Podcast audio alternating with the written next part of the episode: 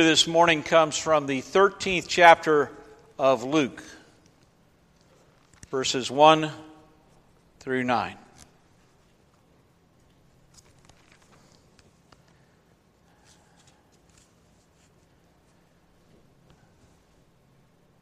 At that very time, there were some present who told him about Galileans whose blood Pilate had mingled with their sacrifices. He asked them, Do you think that because these Galileans suffered in this way, that they were worse sinners than all other Galileans? No, I tell you. But unless you repent, you will all perish as they did. Or those 18 who were killed when the Tower of Siloam fell on them. Do you think that they were worse offenders than all others living in Jerusalem? No, I tell you, but unless you repent, you will all perish just as they did. Then he told them this parable A man had a fig tree planted in his vineyard. He came looking for fruit on it and found none. So he said to the gardener, See here for three years I have come looking for fruit on this fig tree, and I still find none. Cut it down. Why should it be wasting the soil? He replied, Sir, let it alone for one more year until I dig around it, put some fertilizer on it. If it bears fruit next year, well and good. But if not, you can cut it down. That is God's word for us this morning. passage that I read has two distinct but related parts. Verses 1 through 5 talk about disasters that have occurred. One of the disasters is, called by human, is caused by human conduct. It is political in nature. Pilate has ordered, has, uh, has ordered and, uh, and uh, operated, carried out the execution of several people who were sacrificing, who were worshiping at the temple. He's had them killed. We don't know for what reason other than perhaps just to show and demonstrate his power. But they have been executed politically. The second part of the verses 1 through 5 deal with what we might call natural disaster. A tower has collapsed and randomly killed 18 people. So, Jesus is approached in this moment, asked and asked the question, why did this tragedy happen to these people? Why did this happen? Behind perhaps the question is the notion, the idea that existed in Jerusalem and still exists today in some parts of the church that God rewards faithfulness and God punishes evil. That there's always a correlation, there's always a quid pro quo. If you do this, you get this. Whether, you, whether, whether what you do is good or whether what you do is bad. If you do something bad, you're going to be punished. If you do something good, you're going to be rewarded. The very first psalm in the Bible uh, seems to indicate that kind of theology that you get what you deserve. Jesus sets aside that kind of thinking by responding, Do you think that these folks were any worse sinners than other people in Galilee, the people who were killed politically? Do you think the folks that were crushed by the tower are any worse sinners than anybody else in Jerusalem? Do you think they deserved what they got? The better question that Jesus begins to ask or begins to point folks to is not the why question, but what do we do with this? Where do we go from here? What happens when people are randomly shot when they're in their workplace? Several people killed, as we had just this past week. Several people killed, a number of people wounded. Uh, were they any worse sinners than the other several hundred people that worked in the factory? What about the tornadoes that devastated certain parts of our country, and particularly some places in Louisiana? Did those folks somehow deserve what happened to them? Well, Jesus says the answer is no, and then he turns the question to a better question. Given that these kinds of things do happen, given that sometimes we can't answer, give an answer as to why they happen, why this tragedy has occurred. But given the fact that it does happen, how is that going to make a difference for what you're doing with your life? If life can be taken away so suddenly and seemingly without reason, what does that say about the way you're living your life?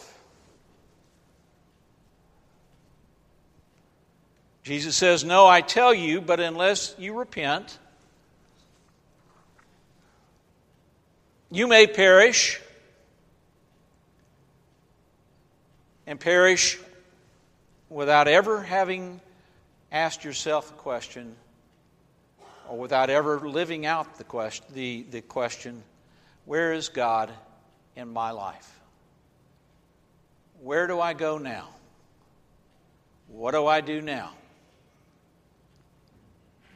You see, you can ask some why questions forever.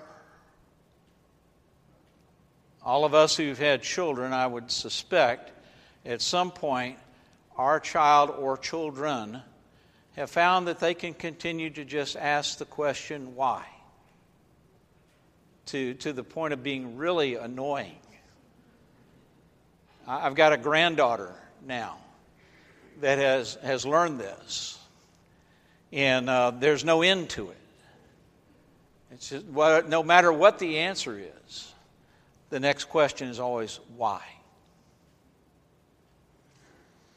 And in that little game, children learn what we already should know as adults that sometimes there just isn't an answer. Sometimes the answer or the question is not a why, but given this happened, what do I do now? Where do I go now? Jesus, in the story, it's recounted, calls us to repentance, to the idea of changing our life, looking at our life, and asking ourselves, is this what God wants me to be? Is this how God intends, me to, uh, intends for me to live? Is there something more that God might have in mind for me? And if there is, am I taking any time to try to discover what that might be? Or do I put it off for another day, for another day? What's the big rush? What's the hurry? Jesus seems to indicate, well, there could be a, a tower that falls on you.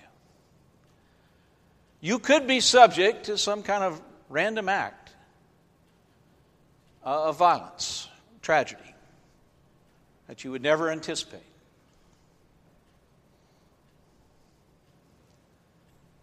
What are you going to do? How are you going to live? What are you going to do? Where are you going to go with a life that God has given you? What kind of difference are you going to make? Do you want to make? Or have you even thought about that? Well, Jesus deals with that first part, creating, you know, in, in his, his answer, in his uh, call to us to repent, to change, creating in us, hopefully, a sense of urgency. It's important. Don't mess around. Don't put it off for another day. And then we come to the story of the fig tree, where God's judgment is tempered by God's patience. So that as the story unfolds, there's a worthless fig tree you could look at uh, the landscape of our lives, and perhaps we've done the same thing to other people. We've looked at somebody who is worthless, or we think is worthless, and we decide we just need to cut them loose. I talked with a minister down in Atlanta uh, about a year or so ago, and he was talking to me about his ministry. And he was talking about some of the people that he had to deal with in his ministry, the kind of ministry that he did, and how he couldn't uh, get them to respond or how he couldn't get them to appreciate the things that uh, were part of their life and the things that God was doing in their life. And he became so frustrated, he said to me, Greg, sometimes you just got to cut them loose. Just let them go. Just cut them loose. Well, story of the fig tree Cut it down is the answer. It's not bearing fruit, it's worthless, it's wasting the soil, has no business being here. Cut it down. Yet the gardener says, wait, wait, to the master. Let's wait a minute. Let's just wait. Let me work with it a little bit. Let me fertilize it some. Let me till the ground a little more. Let's give some time. Let's be patient. Let's see if this tree can bear fruit. Well, sometimes the temptation is to say, let's just cut him loose. Let's just cut her loose. I'm not going to waste my time anymore on this person. Might even be a family member. We've just had it up to here. You know, it's over here, over the top. Let's cut them loose.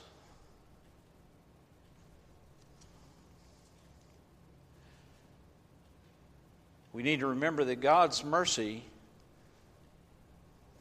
is always in conversation with God's judgment. there's always God's patience with us. And there's always Jesus' call to us as part of changing our lives to perhaps be a little more patient with other people, a little more understanding, a little more loving, a little more compassionate, a little more forgiving. It's always this notion in God's mercy that patience is an important virtue. That taking time to help somebody, to be nurturing, might produce amazing, miraculous results. Work with it a little bit that person. Water the tree. Take care of it, see if it grows. God's patience. The lesson of the fig tree is to, to live each day as a gift from God with patience, with compassion, pointing toward where God would have us to do, where God would have us to go. Given what life brings to us, where is it that God would have us to go? Fred Craddock, who was one of my professors and certainly a noted, noted preacher, uh, shared with his class uh, one day these words. He said, A prayer that he prays every day. And I close with these very good words God, thank you for giving me a day that is, that is more important than how I feel about it. God, thank you for giving me a day that is more important than how I feel about it. God, thank you for giving me people that are more important than how I feel about them. God, thank you for giving me the opportunity to change in my life, to be a little more patient, a lot more patient, to pay attention to the things that you would have me to do, and to live those things out. And Lord, just as you've been patient with me, God grant me the gift of patience. God grant that I can care about others the way that you care about me. Let's pray.